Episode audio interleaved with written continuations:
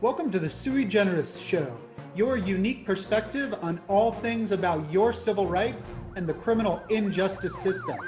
With Erica Merrill, I'm attorney Brian Jones, criminal defense and civil rights warrior.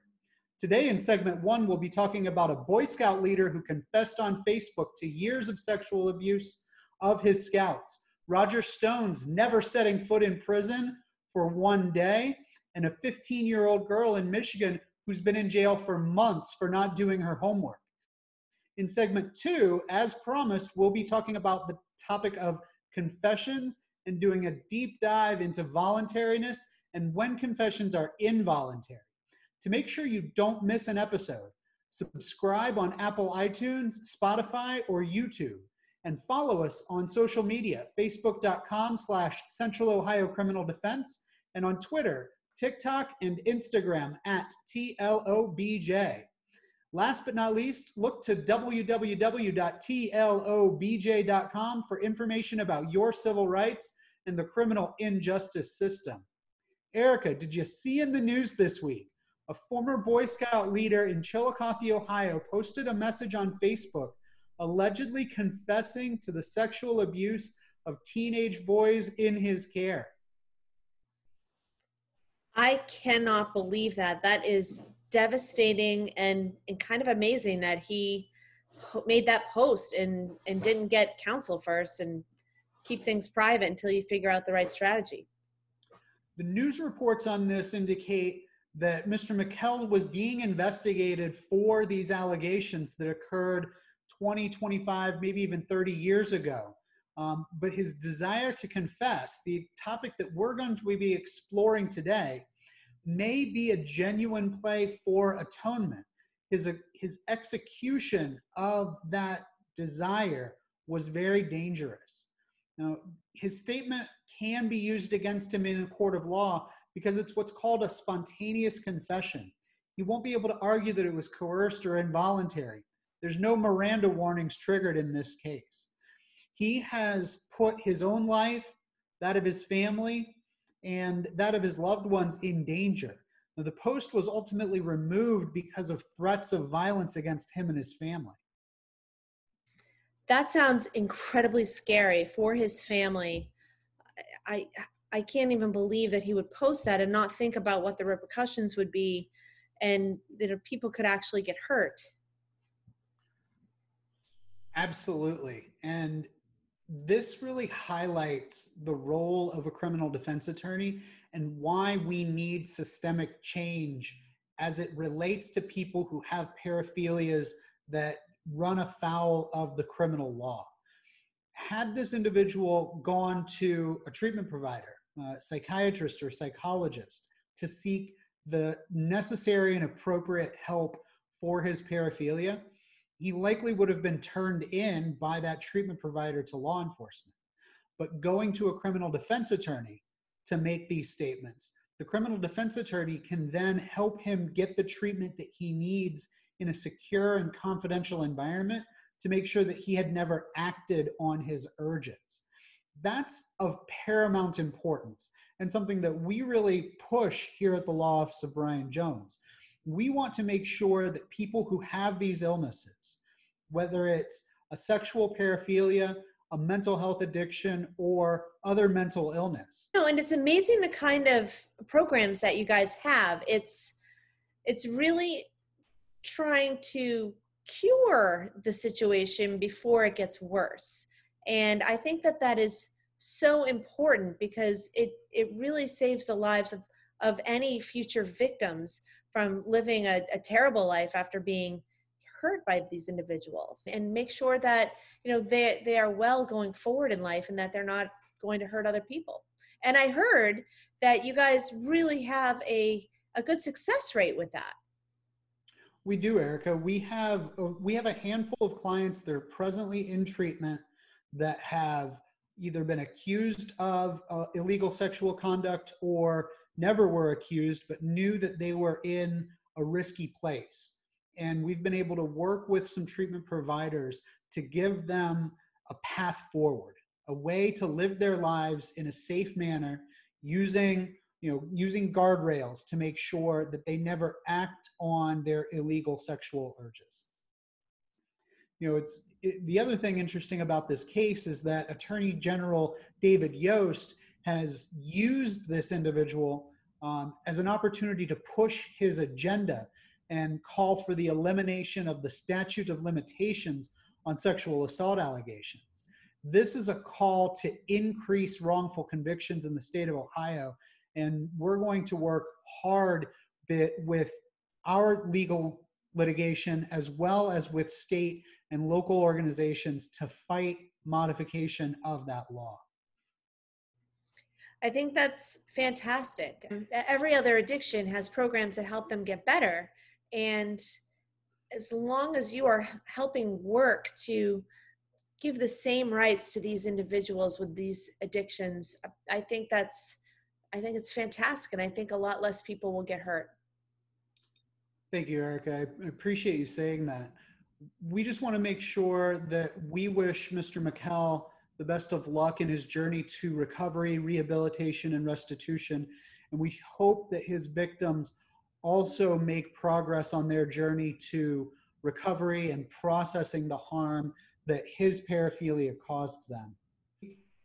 Did you also see, Erica, that President Donald Trump granted clemency to his close friend and associate, Roger Stone? There's a lot of political outcry over this situation, and it seems unbelievable. I can't wait to hear what your opinion is on this situation. What this decision means is that Roger Stone won't spend a single minute in prison following his felony conviction for obstructing justice and lying to the FBI during their investigations. Now, he won't suffer any fines. He won't spend a day in jail, and he'll never have any probation or supervision. He will, however, remain a convicted felon. This move has drawn outrage from the federal bar, and it's a highly unorthodox and unusual move, especially with a disgraceful undercurrent of political favor. You know, you pay me and I'll help you out type situation. I don't even know how this can be allowed. I feel like he's putting one more thing under the rug before he leaves office. I mean, I don't know if he's going to leave office, but this feels like one of those rush decisions that they put in there at the 11th hour. I'm not sure if you agree. Well, Erica, whether Mr. Trump will remain president or not is something that we'll have to find out in November, maybe even December. But it absolutely feels like a quid pro quo, considering Roger Stone refused to participate in the investigation of Donald Trump. What I want to note before we move on from this topic, Erica, is that clemency is a powerful tool that's reserved to the executive branch on both a state and a federal level that can truly change the life of a person with a prior conviction. Consider, for example, the very deserving case of a man who Governor Mike DeWine pardoned, who as a young man had served time in prison for drug trafficking. He served prison time back in the 90s. He served his entire sentence. He has since then lived a law-abiding life and really moved past and become a very productive member of the community. But his convictions were preventing him from obtaining a license to become a mortgage loan originator. You know, his chosen profession has nothing to do with his crime. And this is a really great example of how executive clemency or a pardon can really do some good in a person's life after they've demonstrated rehabilitation for what they've done. Yeah, I mean, that's a great example of someone who deserves that action. And I'm sure that if Mr. Trump had looked further, he could have found something a little more appropriate than what he ended up doing, which, you know, as you said, it absolutely looks like a quid pro quo. Erica, did you hear about the shocking abuse of judicial discretion in Michigan, where a juvenile court judge has left a 15-year-old girl in a juvenile detention center for 2 months now with the intent to keep her in there until September for not doing her homework after school was shut down as a result of the coronavirus pandemic. That is unbelievable and such a terrible tragedy for her. I can't imagine what effect that is having on her mentally and, you know, possibly, you know, her health, because now she's in one of these detention centers, and I'm sure that social distancing is difficult, just like we've talked about with the jails and the prisons. And the other thing I have to say about that is, oh my gosh, this, you know, schooling from home, I have a 7-year-old. You know, she can't pay attention for very long. So, you know, if I'm not sitting right with her, she'd absolutely fail first grade. And so, you know, she has the help though. And this 15-year-old didn't. And so I really feel for her. That's absolutely the case. ProPublica reported that this young lady's teacher was available and was trying to testify on her behalf at her probation violation hearing, but the hearing drug on so long that the teacher had to jump off. Had she had the opportunity to testify, she would have told the judge that this young lady was doing no worse than most of her classmates. But this story highlights two things that are really important for people to realize right now, both white privilege and the systemic bias that infects our criminal injustice system. Because as you would have guessed, this is a black child and she has special needs and she lives in a predominantly white community. Despite no violations other than not doing her homework and missing some of her Zoom classes, she had no new charges. She had no arguments with her mother, which is one of the reasons that she was originally involved in the juvenile justice system. This judge on the record calls her a danger to society because she didn't do her homework and she didn't show up to Zoom class. And I think this really highlights what people are protesting about in the streets right now. Now we're going to talk more about probation and parole violations during the COVID-19 pandemic in segment 2 of Sui Generis next week. But Erica, I want to get your feedback as a parent on how you think the judge should have handled this situation. Well, number one, I seriously think that if that's how we're going to judge people that need to go to detention centers, like if they're going to be kids, there's going to be millions more in there because most of the kids did not get their homework done. And it's unbelievable that they didn't have the teacher there. They didn't make the right time so that the teacher could talk about the results for the whole class. Because if they were all doing poorly, and I can absolutely see that happening, because, you know, distance learning is new for everybody. And I'm sure that some kids might get used to it, but, you know, honestly, it's very hard to concentrate and stare at a screen all day as adults, never mind kids that are trying to learn new concepts and not getting the same amount of help that they were getting before. So I'm outraged. Does it feel like race was a factor to you as well? The only one ordered to appear in court, and she was the only one that was incarcerated for her violations. Well, when you put it that way, Brian, it sounds like this definitely was a race issue. Thanks for clearing that up. Erica, let's move on to our segment 2 featured topic this week, confessions. What is it that you know about confessions? Well, when you first say confessions, I think about a Catholic church, but I'm not Catholic. It's just what my friends all told me. I grew up in a French Catholic town of Lewiston, Maine. But confessions, when it comes to the police, I always think of, you know, someone being forced to confess for some reason. I don't know if that's just because of what I've seen in the movies. But I know today we're going to be talking about another type as well. The difference between the voluntary and the involuntary confession. So what the case law tells us is that both through the United States Supreme Court and Ohio jurisprudence, the definition of a voluntary versus an involuntary confession is a statement is voluntary if it's the product of a free and unconstrained choice by its maker. That comes from Culombe versus Connecticut from 1961 in the United States Supreme Court, which was adopted by State versus Wiles here in the Ohio Supreme Court. Conversely, a confession is involuntary if it's the product of coercive police activity. And that came out of Colorado versus Connolly in 1986.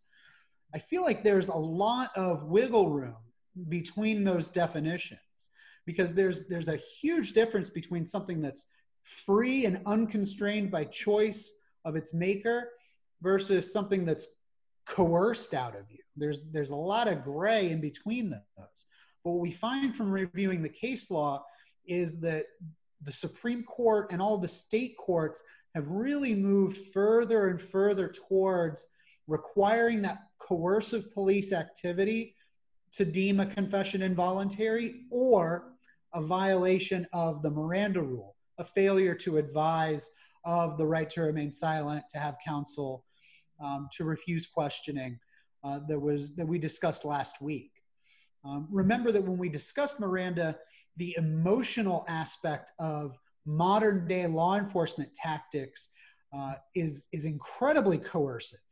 And what the case law says is that law enforcement can really use any emotional means necessary up to a very fine and everyday disappearing line to extract a confession or an admission from a suspect. That's not to say that there are not folks who genuinely want to confess. We've already talked about that today in our early segment regarding the Facebook post. It's a tenet of criminal defense work that there are really two types of cases: the innocent cases and mitigation cases.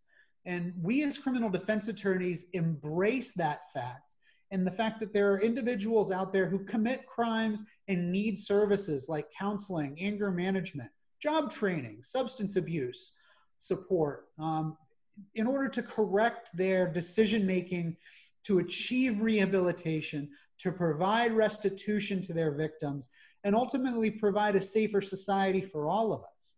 But what we don't want are people falsely confessing to crimes that they didn't commit.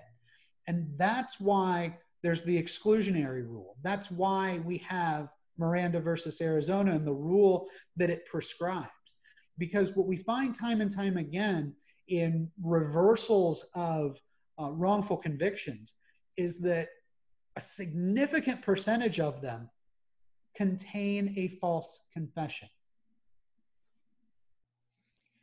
Wow, that is so interesting. So when they're trying to decide whether these confessions are voluntary or involuntary, what are some of the things that they consider? Well, we have to look to one of my favorite cases, or at least one of my favorite named cases, Schneckloth v. Bustamante, which lays out the totality of circumstances test that trial courts weigh in determining whether a confession is voluntary. Now, it needs to be noted that the only way a trial court considers this issue is if the defense attorney properly briefs and moves the court to suppress or exclude the evidence. If you don't challenge it, it's weighed.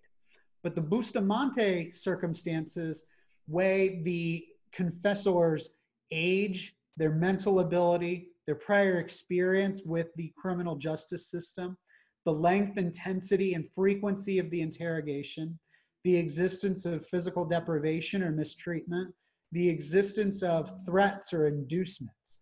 So we're talking about, is the person young or old? Is the person have the mental ability to understand and process their rights and what the consequences of making an admission are?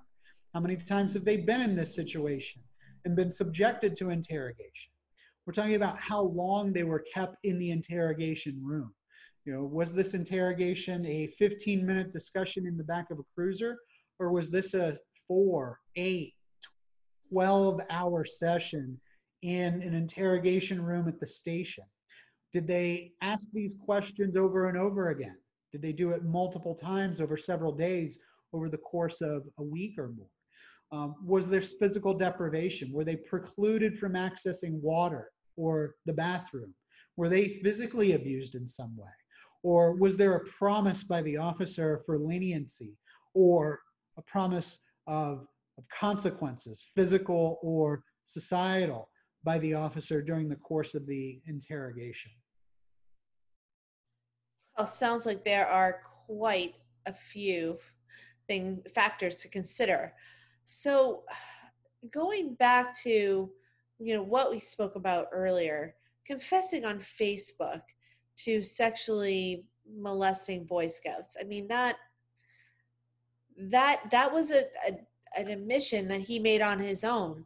And I'm just wondering, why do you need an attorney if you want to confess voluntarily?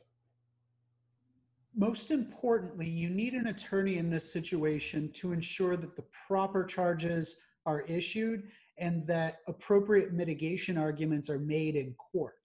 Now, if we assume for a moment that the statute of limitations to these offenses doesn't apply, and we assume further that nobody's going to come forward for improper reasons accusing him falsely of molesting them, then the arguments about treatment, about his rehabilitation and his lack of any improper conduct for over 20 years become critical factors when deciding what the appropriate sentence for his conduct is.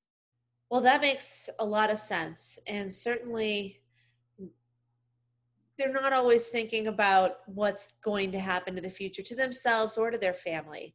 So it's good to have somebody on your side that has a knowledge of the law and can have a cool head when thinking about the strategy for the future. Because even if you want to confess and it sounds like a really good idea, you want to make sure that your loved ones are going to be safe and that it doesn't actually put you in a position where you don't get treated fairly in the future when you're going through the court system. That's absolutely right, Erica. And in Mr. McKell's situation, pressures were put on him to make that statement online. He may end up standing by that confession and say that it was a truly voluntary act.